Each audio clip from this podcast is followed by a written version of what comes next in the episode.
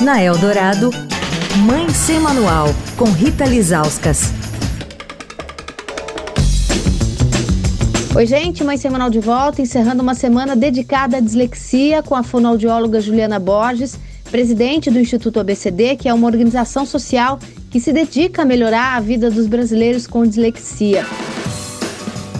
Juliana, para fechar a semana e esse assunto, eu queria entender a importância dos grupos de apoio aos pais e dos, de apoio aos familiares das crianças com dislexia. Por que, que eles são tão atuantes e por que, que eles são tão importantes? Eu acho que é muito potente esses grupos de familiares, né? Em vários sentidos. Primeiro, porque para que você entenda a dificuldade realmente de uma pessoa, por mais que a gente tenha empatia, passar por aquelas dificuldades, por aquelas etapas, nos traz uma vivência diferente. Então, esses pais são pais que compartilham e que podem encurtar todo o processo de acesso ao diagnóstico e também de aceitação a esse diagnóstico, né?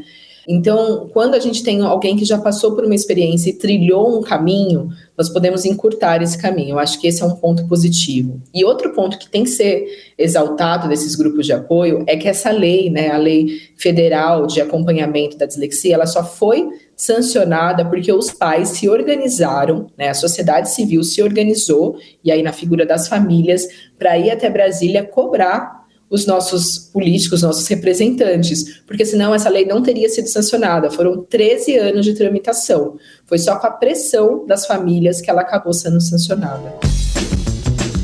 Quer falar com a coluna? Escreve para mãe estadão.com. Rita Lisauskas para a Rádio Dourado, a rádio dos melhores ouvintes. Você ouviu Mãe Sem Manual, com Rita Lisauskas.